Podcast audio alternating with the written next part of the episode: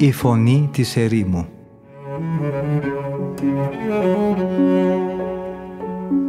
Συνομιλίες με τους Αγίους Πατέρες της ερήμου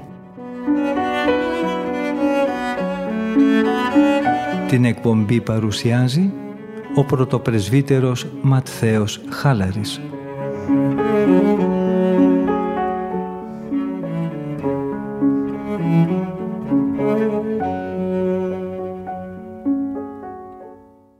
Αγαπητοί ακροατές και ακροάτριες, χαίρετε εν Κυρίω.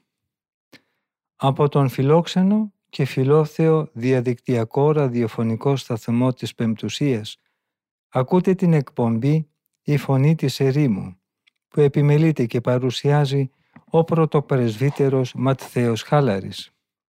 Στην προηγούμενη εκπομπή μας ακούσαμε τον Αβά Ιωσήφ να συνομιλεί διδάσκοντας τους δύο πατέρες Αβά Κασιανό και πατέρα Γερμανό πάνω στο θέμα ότι ακόμα και οι Απόστολοι θεωρούσαν ότι η απόκληση από την αλήθεια σε πολλές περιπτώσεις είχε αποδειχθεί ωφέλιμη, ενώ η αλήθεια σε άλλες προξενούσε βλάβη. Πάνω λοιπόν σε αυτή την άποψη και θεωρία θα συνεχίσουμε και σήμερα ακούγοντας τον Αβά Ιωσήφ να μιλάει για το θέμα της νηστείας και συγκεκριμένα λέει το εξής.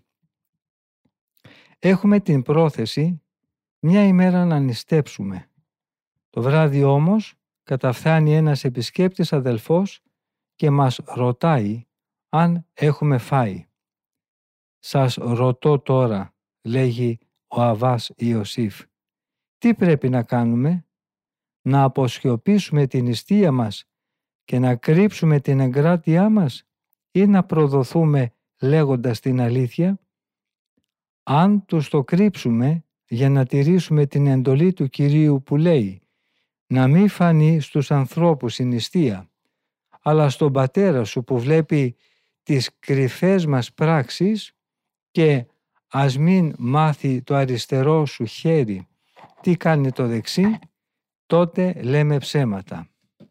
Αν πάλι αποκαλύψουμε την εγκράτειά μας, τότε αθετούμε την Ευαγγελική εντολή που λέει «Σας βεβαιώνω ότι αυτοί έχουν ήδη πάρει όλη την ανταμοιβή τους». Ας υποθέσουμε επίσης ότι ένας αδελφός από τη χαρά του για την απρόσμενη επίσκεψή μας μας προσφέρει ένα ρόφημα και μας παρακαλεί να το δεχτούμε.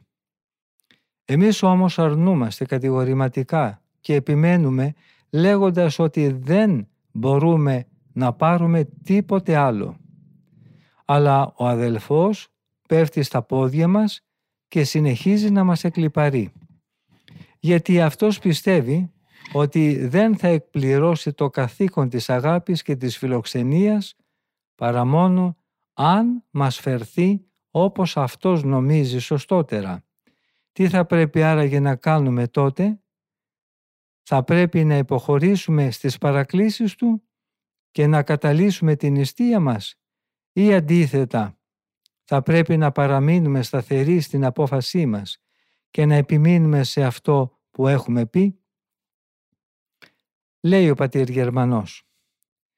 Για το πρώτο παράδειγμα δεν υπάρχει αμφιβολία ότι πρέπει να κρύψουμε την εγκράτειά μας μάλλον παρά να την κάνουμε γνωστή σε αυτόν που μας ρωτάει. Σε αυτή την περίπτωση ομολογούμε ότι η παρέκκληση από την αλήθεια είναι αναπόφευκτη. Αλλά όσο για το δεύτερο δεν είναι υποχρεωτικό να παρουσιάσουμε το θέμα ακριβώς όπως έχει. Μπορούμε ασφαλώς να αρνηθούμε αυτό που ο αδελφός μας προσφέρει χωρίς να δώσουμε απαραίτητα περισσότερες εξηγήσεις. Εφόσον λοιπόν δεν θα έχουμε δεχθεί αυτό που εκείνος μας πρόσφερε, μπορούμε να συνεχίσουμε ανενόχλητη την νηστεία μας. Θα πει τώρα ο Αβάς Ιωσήφ. Αυτά τα τυπικά είναι χαρακτηριστικό των μοναστηριών από τα οποία, όπως λέτε, πήρατε κι εσείς πατέρες τις βασικές μοναχικές αρχές στα πρώτα βήματα της αποταγής σας. Αυτοί που διοικούν εκεί συνηθίζουν να προτιμούν το δικό τους θέλημα από το, από το πνευματικό όφελος των αδελφών. Έτσι επιμένουν πεισματικά να εφαρμόζουν ό,τι είχαν αρχικά διδαχθεί και όπως το είχαν κατανοήσει. Οι δικοί μας όμως γέροντες συμπεριφέρονταν διαφορετικά. Αυτοί οι άνθρωποι που η πίστη τους γινόταν φανερή από τα θαύματα που έκαναν και που η θαυματουργική τους δύναμη ήταν όμοια με αυτή των Αποστόλων, ενεργούσαν σε όλες τις περιπτώσεις με διάκριση μάλλον παρά με επιμονή και ισχυρογνωμοσύνη. Εκείνοι μας έλεγαν ότι όσοι συγκαταβαίνουν στις αδυναμίες του πλησίον τους φτάνουν σε υψηλότερα μέτρα από τους άλλους που επιμένουν πεισματικά στο γράμμα του νόμου. Αυτοί θεωρούσαν τη συγκατάβαση προς τον αδύνατο ως σημάδι προχωρημένης αρετής.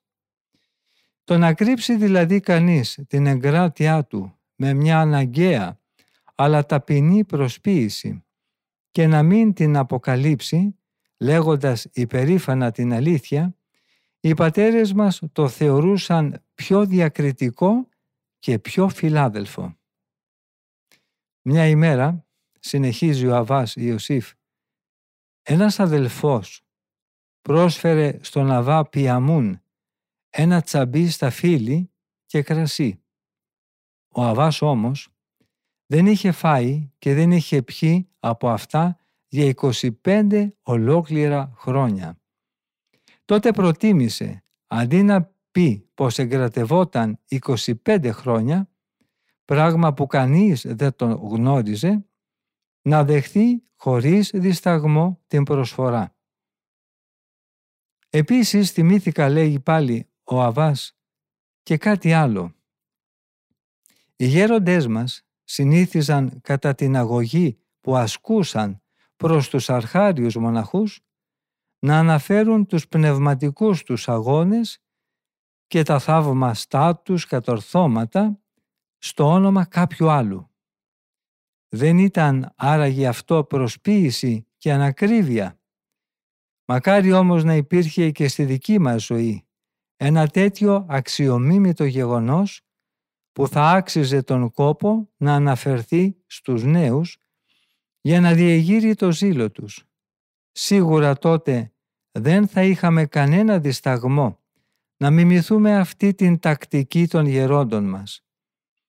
Καλύτερα να καταφύγουμε σε κάποιο φραστικό τέχνασμα και να μην αποκρύψουμε απερίσκεπτα κάτι που θα μπορούσε να βοηθήσει πνευματικά τους ακροατές παρά να πέσουμε σε κρυφή υπερηφάνεια, στοχεύοντας να μείνουμε πιστοί στο γράμμα του νόμου και να σιωπήσουμε.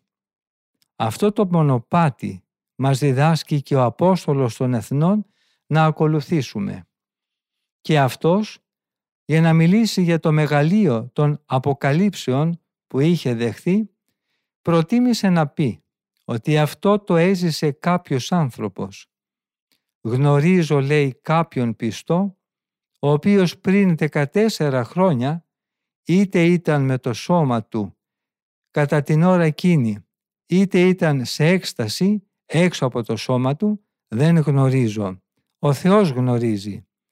Αυτός ο άνθρωπος αρπάχτηκε έως τον τρίτο ουρανό. Και γνωρίζω ότι αυτός ο άνθρωπος είτε με το σώμα του είτε χωρίς το σώμα του δεν γνωρίζω, ο Θεός γνωρίζει μεταφέρθηκε ξαφνικά στον Παράδεισο και άκουσε ανέκφραστα λόγια τα οποία δεν επιτρέπεται να πει άνθρωπος.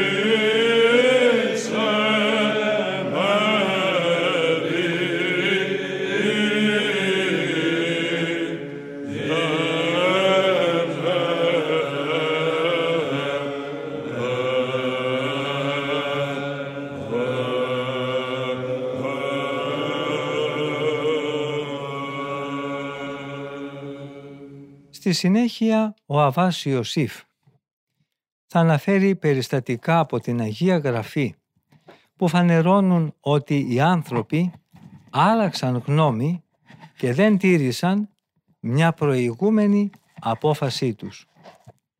Λέει χαρακτηριστικά ο Αβάς. Υπάρχουν αναρρύθμιτα παρόμοια παραδείγματα από την Αγία Γραφή. Οι πατριάρχες της Παλαιάς Διαθήκης και θα έπρεπε να τους αναφέρουμε σχεδόν όλους, καθώς και αναρρύθμιτοι άλλοι Άγιοι έκαναν τέτοιες παρεκκλήσεις από την αλήθεια. Και αυτό για να σώσουν τη ζωή τους ή για να κρύψουν από τα μάτια των ανθρώπων ένα ιδιαίτερο χάρισμα.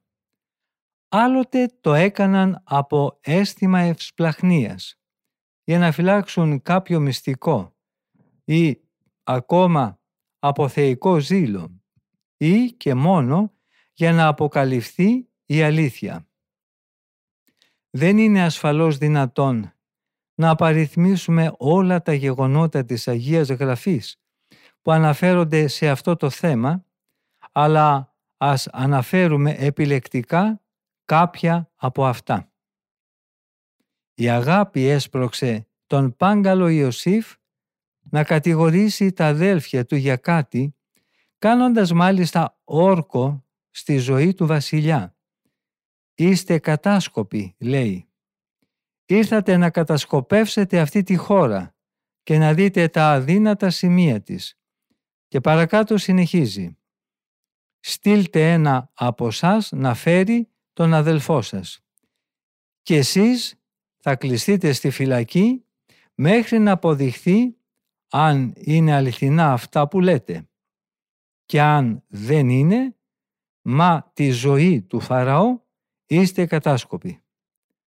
Αν δεν τους είχε τρομάξει με αυτή την φανταστική απειλή, δεν θα είχε ξαναδεί τον πατέρα του και τον μικρό αδελφό του, ούτε θα τους είχε θρέψει τον καιρό του φοβερού λοιμού, αλλά και ούτε θα είχε συντελέσει στη μετάνοιά τους, ώστε να ελευθερωθούν από το έγκλημα που είχαν διαπράξει τότε που τον πούλησαν.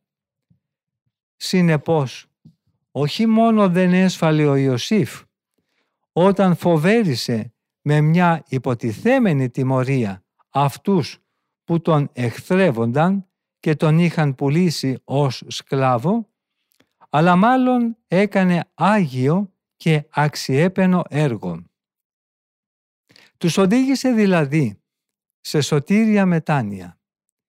Αυτή η σοβαρή κατηγορία που τους εξαπέλυσε ο Ιωσήφ τους έπληξε κέρια της συνείδηση. Έτσι αυτό που τους εξουθένωσε δεν ήταν το έγκλημα για το οποίο τους κατηγορούσε άδικα εκείνη τη στιγμή, αλλά οι τύψεις για ό,τι είχαν κάποτε διαπράξει.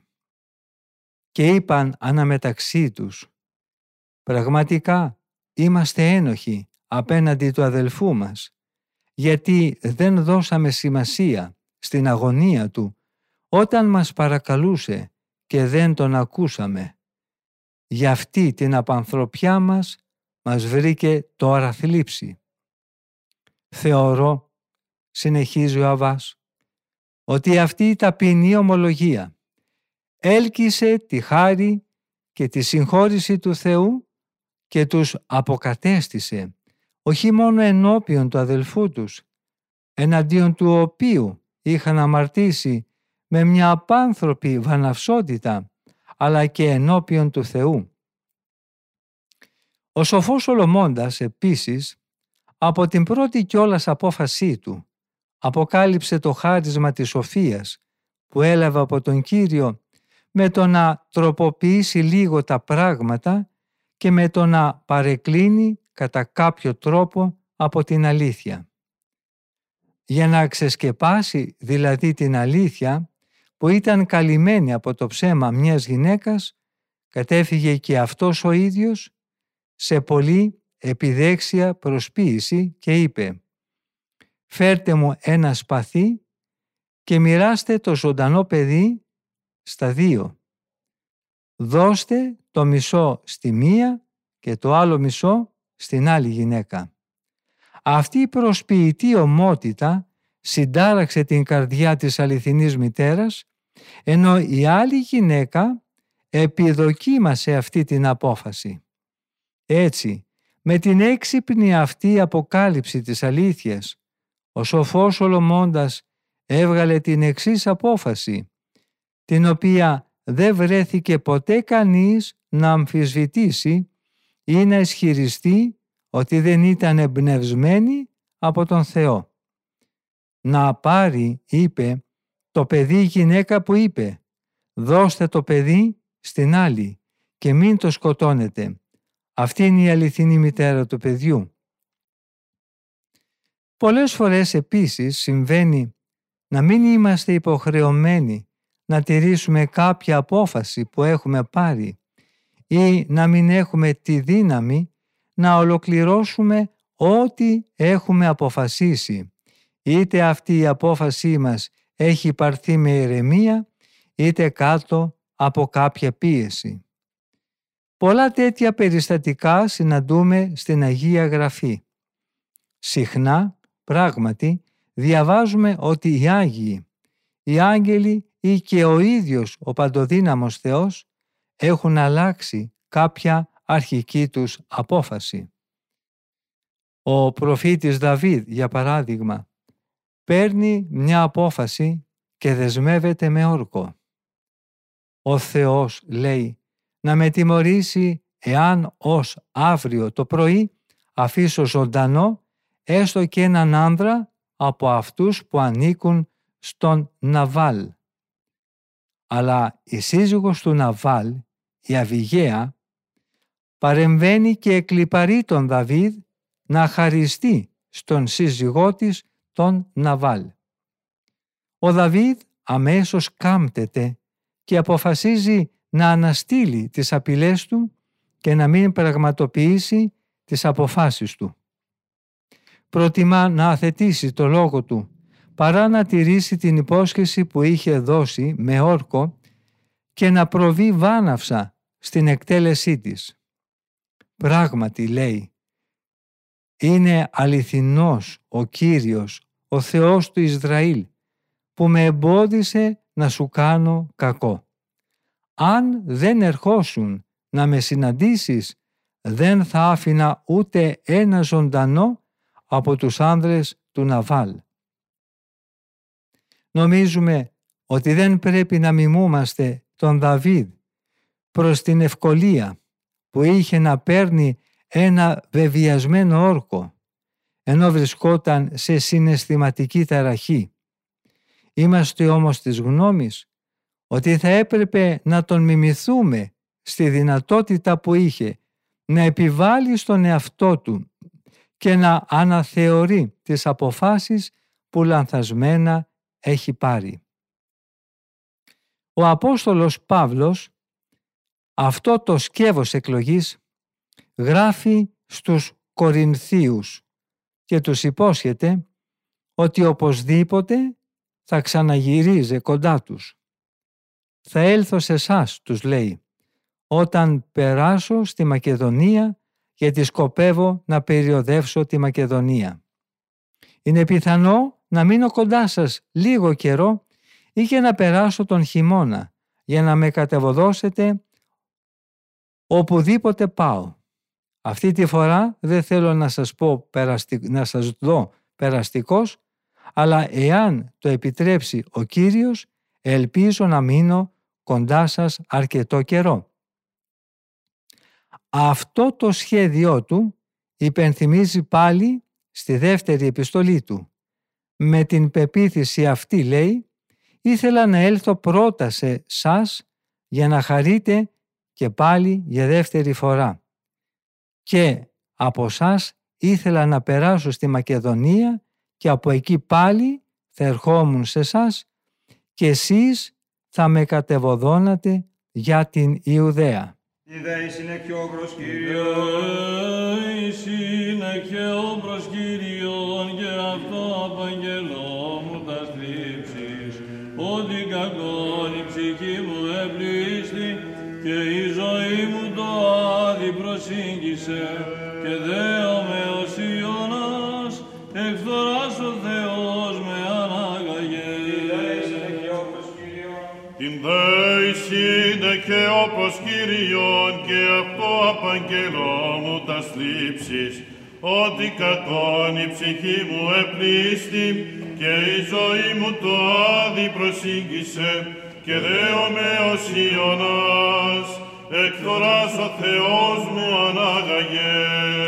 Αγία Θεότο και σώσον ημάς. Αλλά του ή της φοράς ως έσωσε. Του και της φοράς ως Εαυτόν έσωσε. Την μου η φύση. δωρά και θανάτο μου φύση. Κατασχεδίσαν παρθένε Κατασχεδίσαν παρθένε δυσόπισο. Κύριον σου και Τον Υιός. Κύριον σου και Εις Υιός. εχθρόν κακουργίας Εις μερίσαστε. Εχθρόν κακουργίας μερίσαστε. Αγία Θεότο και σώσον ημάς, Προστάτησε τη προστάτησε τη ζωή επίσταμε και φρουράν ασφαλεστά την παρθένε, το μοιρασμό διαλύουσαν όπλων και πυρίας δαιμόνων ελάμψαν και δέομαι δια παντός, τον παθό μου ριστήν επανάμωμε.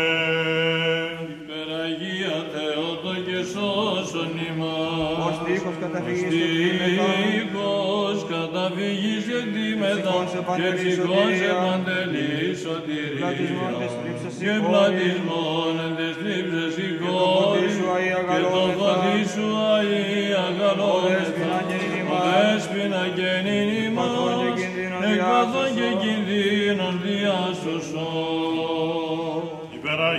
Υπεραγία Θεότο και σώσον ημάς, Εν κλίνη, εν κλίνην ασθενών κατάκυμε και ουκ στην ίασης της αρχή μου, αληθεών και σωτήρα του κόσμου, και τον ήτηρα των όσων κοίσεσα, σου δέομαι της αγαθής, εκφοράς δοσημάτων ανάστησον.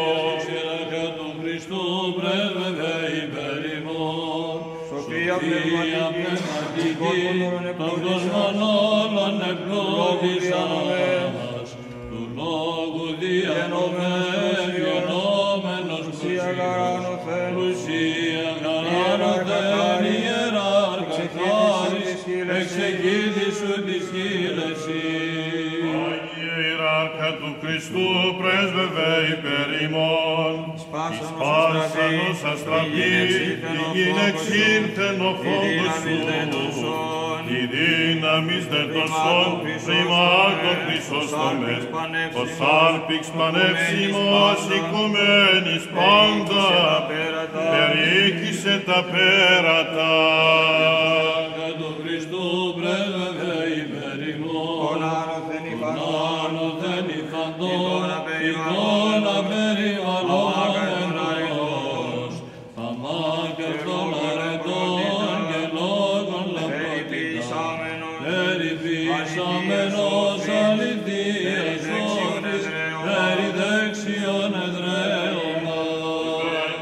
Θεότο και σώσον ημάς, Ο παντοκρατορική, Παντοκρατορική δύναμη φέροντας σύμπαντα, το ασθενές της σαρκός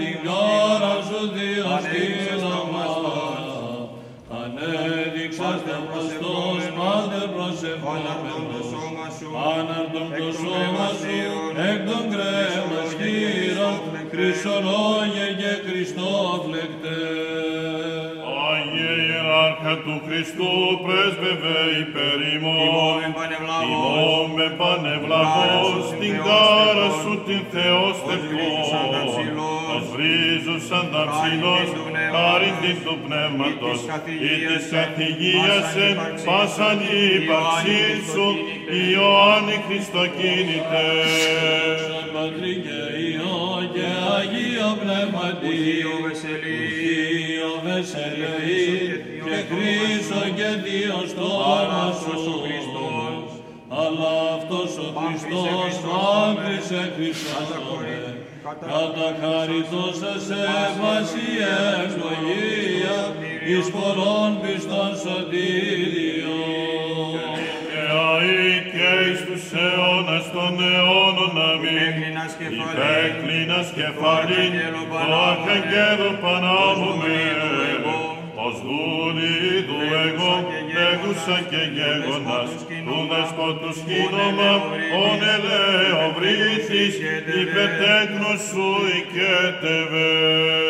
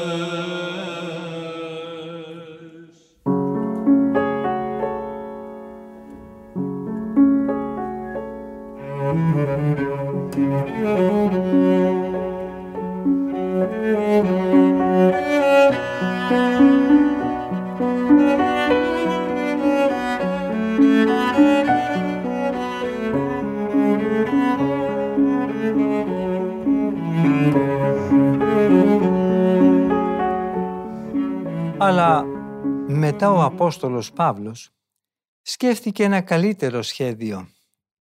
Δεν εφάρμοσε λοιπόν αυτό που είχε υποσχεθεί, όπως ο ίδιος το ομολογεί σαφέστατα. Μήπως αυτό το σχέδιο, λέει, που έκανα δείχνει επιπολαιότητα; Ή μήπως όσα αποφασίσω, τα αποφασίζω σαν σαρκικός άνθρωπος ώστε να εξαρτάται από μένα και όχι από το Άγιο Πνεύμα, αν θα είναι το ναι, ναι και το όχι, όχι.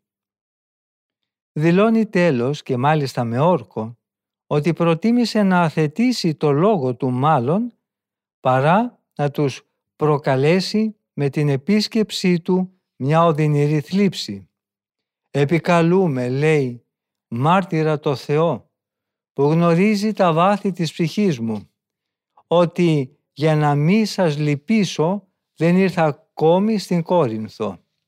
Έκρινα σωστό να μη σας κάνω πάλι επίσκεψη που θα σας λυπήσει. Οι άγγελοι επίσης αρνήθηκαν να μπουν στο σπίτι του Λότ, στα Σόδομα. Όχι, είπαν, θα διενυκτερεύσουμε στην πλατεία. Αλλά αμέσως νικημένοι από τις παρακλήσεις του Λότ άλλαξαν απόφαση, όπως λέει η Αγία Γραφή. Ο Λότ όμως, λέει, επέμενε και τους παρακαλούσε πολύ να μείνουν στο σπίτι του. Τότε οι άγγελοι άλλαξαν γνώμη και μπήκαν στο σπίτι του να μείνουν μαζί του. Οι άγγελοι, λοιπόν, ή γνώριζαν ότι θα έμεναν στο σπίτι του Λότ και η άρνηση που προέβαλαν στην πρόσκλησή του ήταν ένα τέχνασμα ή αρνήθηκαν στα αλήθεια. Τότε όμως είναι προφανές ότι άλλαξαν γνώμη. Το Άγιο Πνεύμα, καθώς νομίζω, παραθέτοντας τέτοιες διηγήσεις μέσα στα Ιερά Βιβλία, αναφέρει ο Αβάς Ιωσήφ. Στοχεύει στο να μας διδάξει με αυτά να μην επιμένουμε πεισματικά στις αποφάσεις και στους όρους που έχουμε θέσει, αλλά να τις θέτουμε συνεχώς κάτω από την κρίση της ελεύθερης βούλησής μας. Έτσι η κρίση μας, αδέσμευτη από κάθε αναγκαιότητα, θα είναι πάντα σε ετοιμότητα να τροποποιήσει τις τοποθετήσεις μας ανάλογα με τις περιστάσεις. Οι αποφάσεις μας δηλαδή θα κλείνουν πάντα χωρίς αντίσταση, χωρίς αναβολή και χωρίς δισταγμό προς την πλευρά που η διάκριση θα έχει επιλέξει. Ας συνεχίσουμε όμως, λέγει ο Αβάς Ιωσήφ, και με πιο ενδεικτικά παραδείγματα. Ο βασιλιάς Εζεκίας βρισκόταν κατάκητος, χτυπημένος από βαριά αρρώστια. Ο προφήτης Ισαΐας τον επισκέφθηκε και του ανακοίνωσε την απόφαση του Κυρίου λέγοντας «Αυτά λέει ο Κύριος, τακτοποίησε τις υποθέσεις του σπιτιού σου, γιατί η ζωή σου εγγίζει στο τέλος της. Θα αποθάνεις». Και ο Εζεκίας, λέει η Αγία Γραφή, έστρεψε το πρόσωπό του προς τον τοίχο και προσευχήθηκε στον Κύριο λέγοντας «Κύριε, θυμήσου σε παρακαλώ ότι έζησα ενώπιόν σου με αληθινή πίστη και καθαρή καρδιά και έκανα το θέλημά σου». Και έπειτα ο Εζεκίας έκλαψε πολύ. Μετά από αυτό είπε ο Κύριος προς τον Ισαΐα «Πήγαινε πάλι στον Εζεκία, τον αρχηγό του λαού μου και πες του τα εξής. Αυτά λέει ο Κύριος ο Θεός του προπάτορά σου Δαβίδ. Άκουσα την προσευχή σου και είδα τα δάκρυά σου. Και να, λοιπόν, που εγώ θα σε θεραπεύσω και σε τρεις μέρες θα ανεβείς υγιής στο ναό του Κυρίου σου. Θα σου δώσω άλλα 15 χρόνια ζωής και θα απαλλάξω εσένα και την πόλη της Ιερουσαλήμ από την εξουσία του βασιλέως των Ασσυρίων. Θα υπερασπιστώ την πόλη αυτή για τη δόξα μου και προς χάριν του δούλου μου Δαβίδ. Υπάρχει τίποτα σαφέστερο από αυτή τη μαρτυρία; Ο Κύριος ως φιλεύσπλαχνος και φιλάνθρωπος προτίμησε να αθετήσει το λόγο του και να παρατείνει κατά 15 χρόνια το όριο της ζωής του Εζεκία που τον οικετεύει γι' αυτό παρά να δειχθεί αδυσόπιτος και να διατηρήσει αμετάβλητη την απόφασή του. Παρόμοια περίπτωση είναι και αυτή της Νινεβή. Ο Κύριος απερίφραστα λέει «Ακόμα τρεις μέρες και η Νινεβή θα καταστραφεί». Μετά από λίγο όμως λέει «Η μετάνοια και οι νηστείες των Νινεβιτών έκαμψαν την τόσο απειλητική και καθοριστική απόφαση του Θεού και έκαναν τη φιλανθρωπία του να τους σπλαχνιστεί. Ο Κύριος γνώριζε ασφαλώς τη μεταστροφή τους και ακριβώς για να τους οδηγήσει στη μετάνοια τους απείλησε ότι θα καταστρέψει την πόλη τους. Από όλα αυτά λοιπόν συμπεραίνουμε ότι οι προεστώτες μπορούν καμιά φορά, αν χρειαστεί, να απειλήσουν τους παραβάτες με κανόνες πιο αυστηρούς από αυτούς που είναι διατεθειμένοι στην πραγματικότητα να τους επιβάλλουν, χωρίς να μπορεί κανείς να τους κατηγορήσει γι' αυτό ως ψεύτες. Ο Θεός, καθώς λέει και ο προφήτης, ανακάλεσε ασφαλώς αυτή την αυστηρή απόφαση επειδή είδε τη μετάνοια των Νινεβιτών. Όταν έχω πει για τον ασεβή, λέει ο Ιεζεκιήλ, ότι οπωσδήποτε θα τιμωρηθεί με θάνατο.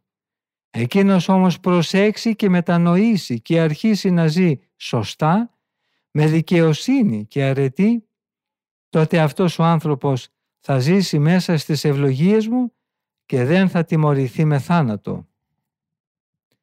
Από όλα αυτά λοιπόν διδασκόμαστε να μην είμαστε κι εμείς ισχυρογνώμονες στις αποφάσεις μας, αλλά τις απειλές που τυχόν αναγκαστήκαμε να ξεστομίσουμε, να τις ανακαλούμε με σπλαχνική επίοικια και για να μην νομίσουμε ότι αυτή η χάρη της μετάνοιας παραχωρήθηκε προνομιακά μόνος στους Νινεβίτες, ο Κύριος μας διαβεβαιώνει με το στόμα του προφήτη Ιερεμία ότι κατά παρόμοιο τρόπο θα αντιμετωπίζει και κάθε άνθρωπο που μετανοεί. Ο Θεός υπόσχεται να μην εμένει στην απόφασή Του αν μετανοήσουμε και προκόψουμε στην αρετή. Και με το στόμα του προφήτη Ιερεμία λέει «Αν αποφασίσω να καταστρέψω ένα έθνος ή μία βασιλεία ώστε να τα εξαφανίσω τελείως και το έθνος εκείνο επιστρέψει σε μένα με μετάνοια για όλες τις κακίες που έπραξε, τότε και εγώ θα αλλάξω γνώμη για τις συμφορές που είχα σκεφτεί να επιφέρω εναντίον του. Αν άλλοτε πάλι εξαγγείλω για ένα έθνος ή ένα βασίλειο ότι θα ανοικοδομηθεί και θα προοδεύσει, όμως οι άνθρωποι του έθνους ή του βασιλείου αυτού διαπράξουν έργα αμαρτωλά και δεν με υπακούουν, τότε θα αλλάξω γνώμη και θα ανακαλέσω τα αγαθά που είχα υποσχεθεί να τους χαρίσω.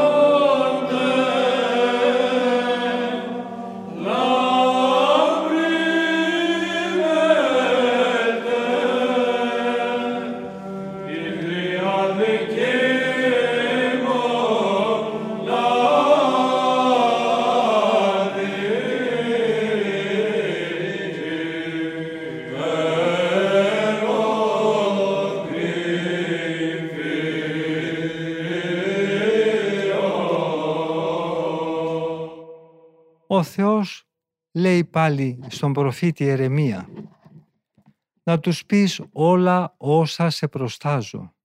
Μην παραλείψεις ούτε μία λέξη. Ίσως ακούσουν το κήρυγμά σου και επιστρέψουν από τα αμαρτωλά έργα τους και έτσι και εγώ θα σταματήσω να σκέπτομαι τις συμφορές που σχεδιάζω εναντίον τους λόγω των κακών τους πράξεων.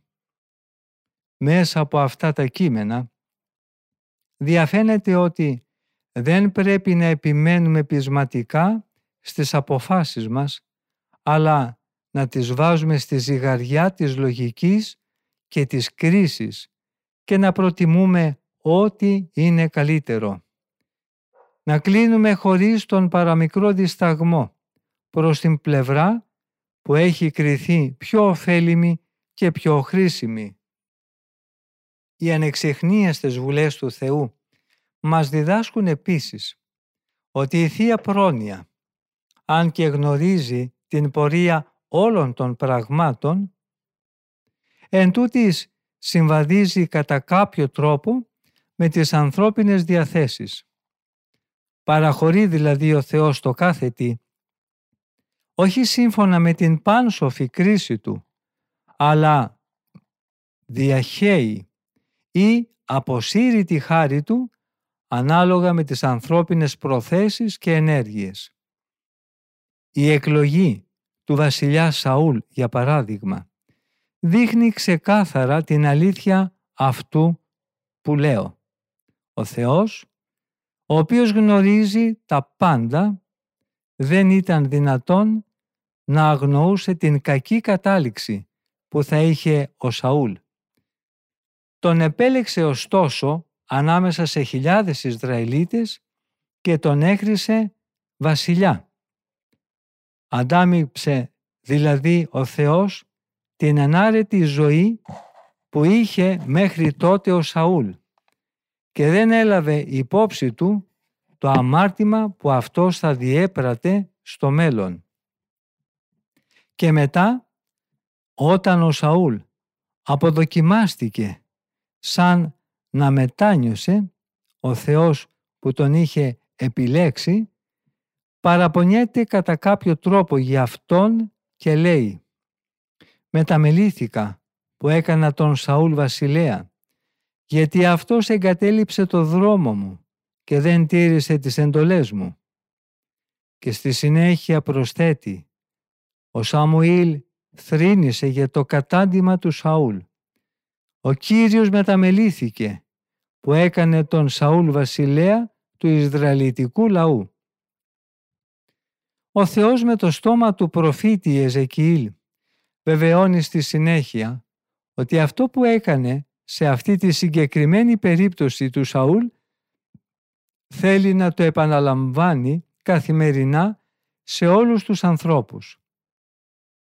Αν πω, λέει, για τον δίκαιο ότι θα ζήσει, αυτός όμως βασιστεί στην προηγούμενη αρετή του και αμαρτήσει, τότε δεν θα υπολογιστούν τα καλά έργα που διέπραξε πριν αμαρτήσει. Θα πεθάνει εξαιτίας της αμαρτίας που έκανε μετά. Όταν επίσης πω για έναν ασεβή άνθρωπο ότι οπωσδήποτε θα θανατωθεί, αυτός όμως προσέξει το λόγο μου και μετανοήσει και κάνει πράξεις ενάρετες και δώσει πίσω το ενέχειρο ή ό,τι άλλο έχει αρπάξει και ζει σύμφωνα με τις εντολές που οδηγούν στη ζωή και δεν κάνει καμιά αδικία, τότε αυτός οπωσδήποτε θα ζήσει ευτυχής και δεν θα πεθάνει. Καμία από τις αμαρτίες που έκανε πριν δεν θα υπολογιστεί εναντίον του. Διότι πλέον ζει σύμφωνα με το δίκαιο και την αρετή και θα ζήσει οπωσδήποτε. Ο Κύριος επίσης απέστρεψε το σπλαχνικό βλέμμα του από το λαό που είχε εκλέξει μέσα από όλα τα έθνη εξαιτίας της απροσδόκητης παράβασής του. Πήρε το μέρος του λαού όμως ο ίδιος ο νομοθέτης Μωυσής και εκλυπαρώντας τον Θεό για Αυτόν κραυγάζει. Σε οικετεύω Κύριε, για Αυτόν τον λαό που έχει διαπράξει μεγάλη αμαρτία. Κατασκεύασαν και προσκυνούν θεούς από χρυσάφι. Τώρα λοιπόν Εάν θέλεις να συγχωρέσεις την αμαρτία τους, συγχώρεσέ την. Εάν όμως δεν τους την συγχωρέσεις, τότε σβήσε και μένα από το βιβλίο της ζωής, όπου με έχεις γράψει. Ο Κύριος είπε τότε στον Μωυσή «Θα σβήσω από το βιβλίο μου το όνομα αυτών που έχουν αμαρτήσει ενώπιόν μου». Ο Δαβίδ επίσης, προφητεύοντας, κατήγγειλε τον Ιούδα και τους διώκτες του Χριστού λέγοντας «Να σβηστούν τα ονόματά τους από το βιβλίο αυτών που θα σωθούν». Κατόπιν επειδή αυτοί βρέθηκαν ένοχοι φοβερού εγκλήματος και δεν άξιζαν να έρθουν σε λυτρωτική και σωτήρια μετάνοια πρόσθεσε και να μην εγγραφούν τα ονόματά τους μαζί με αυτά των δικαίων. Τελικά βλέπουμε ότι εκπληρώθηκε στον Ιούδα η προφητεία του Δαβίδ, γιατί αυτός αφού διέπραξε το έγκλημα της προδοσίας έπειτα κρεμάστηκε. Έτσι δεν σβήστηκε η αμαρτία του γιατί δεν μετανόησε ώστε να αξιωθεί να δει το όνομά του γραμμένο στο βιβλίο του ουρανού. Ωστόσο, δεν πρέπει να έχουμε την παραμικρή αμφιβολία ότι από τη στιγμή που ο Ιούδας εκλέχθηκε από τον Χριστό και έλαβε την τιμή του αποστολικού αξιώματος, το όνομά του έχει συμπεριληφθεί στο βιβλίο των ζώντων. Δεν πρέπει εξάλλου να αμφισβητούμε ότι ο Χριστός απευθυνόταν και σε Αυτόν, όπως και σε όλους τους άλλους Αποστόλους όταν έλεγε «Να μην χαίρεστε επειδή υποτάσσονται σε εσάς τα πονηρά πνεύματα, αλλά να χαίρεστε γιατί τα ονόματά σας είναι γραμμένα στους ουρανούς». Η μάστιγα της φιλαργυρίας όμως χτύπησε τον Ιούδα και από τον ουρανό όπου ήταν αυτός γραμμένος τον γκρέμισε στη γη. Γι' αυτό πολύ σωστά ο προφήτης Ιερεμίας λέει για αυτόν και τους ομοίους του «Κύριε, όλοι όσοι σε εγκατέλειψαν θα καταντροπιαστούν. Αυτοί που απομακρύνθηκαν από σένα θα χαθούν σαν τα ονόματα που γράφονται στο χώμα, γιατί εγκατέλειψαν εσένα, Κύριε, την πηγή της ζωής». Και ο προφήτης Ιεζεκίλ επίσης λέει «Αυτοί δεν θα τιμωρηθούν παιδαγωγικά όπως ο άλλος λαός μου. Αυτόν τα ονόματα δεν θα καταγραφούν στον κατάλογο των Ιουδαίων που πρόκειται να ξαναγυρίσουν στην πατρίδα και έτσι δεν θα επιστρέψουν στη γη Ισραήλ. Στο σημείο όμως αυτό αγαπητοί αδελφοί μου φτάσαμε στο τέλος και της σημερινής ραδιοφωνικής επικοινωνίας μας. Ευχαριστούμε πολύ όλους και όλες εσάς που είχατε την καλοσύνη να μείνετε μαζί μας ακούγοντας τα σοφά λόγια των Αγίων Πατέρων της Ερήμου. Θα συναντηθούμε και πάλι στην ίδια ραδιοφωνική συχνότητα της Πεμπτουσίας την επόμενη εβδομάδα, την ίδια μέρα και ώρα. Από τον ομιλούντα και τον τεχνικό ήχου, θερμές ευχές για μια ευλογημένη μέρα. Ο Θεός με θυμών. Η Ιουδαίος, καταντήσαντες πέδες εν Βαβυλώνη ποτέ, την πίστη της Τριάδος, την φλόγα της Καμίνου, κατεπάτησαν ψάλλοντες, ο των πατέρων ημών, Θεός ευλόγητος η Εκκλησιουδαίας, Ιουδαίας, καταντήσαντες πέδες εν Βαβυλώνη ποτέ, την πίστη της Τριάδος, την φλόγα της Καμίνου, κατεπάτησαν ψάλλοντες, ο των πατέρων ημών, Θεός ευλόγητος Αγία Θεότα και σώσον ημάς, ημών σωτηρίαν, όσοι θέλεις ασώτερη οικονομήσαστε, εν μήτρα της Παρθένου, ορθόγησας στον κόσμο, την μπροστά την ανέδειξας, ο των πατέρων ημών, Θεός ευλόγητος Αγία Θεότα και σώσον ημάς, της θησαυρό σωτηρίας και πηγής αυθαρσίας της εκείσωσαν και πύργων ασφαλείας και θύραν μετανοίας της κραυγάζου συνέδειξαν ο τον πατέρων ημών Θεός ευλογητός Αγία Θεότα και σώσον ημάς, ελεηθήν του ελέγχους, αναγέννησες μήτεραν ειδησότησεν, Χριστίν εν των πνευμάτων, ψυχίστε μολυσμάτων, τους εμπίστην κραυγάζοντας, ο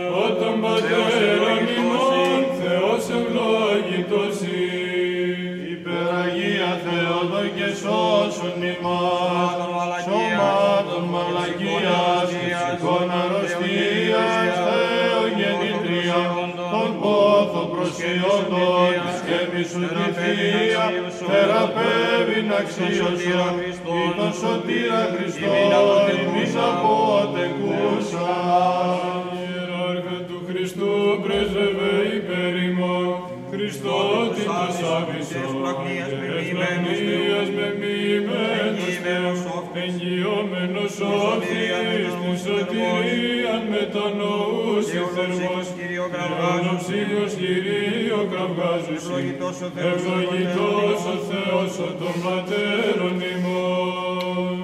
Αγιεράρχα του Χριστού, πρέσβευε υπέρ ημών, ρυθμίζεις Χριστός το μέσος, στις ταχές σου πάσαν διάνοια και ψυχών θεραπεύεις, τας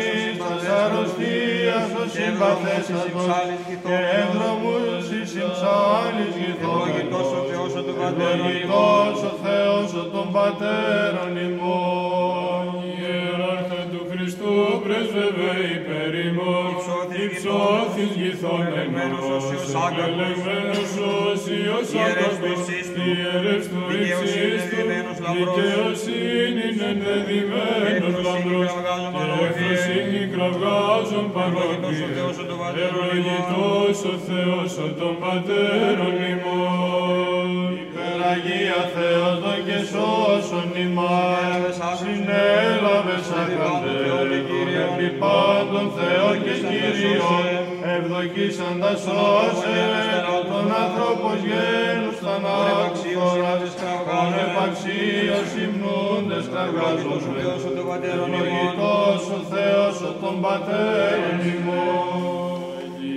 Θεού πρέσβευε υπέρ ημών, Θεός εκτίομεν Θεόφρον προσκυνούμεν σου, την κάρα την Αγία, εξισμύρωνος με προέρχονται από αυτούς, και πλημμύρος συγχώρητος τας καρδίας υμνητών σου. Άγιεράρχα του Χριστού πρέσβευε υπέρ ημών.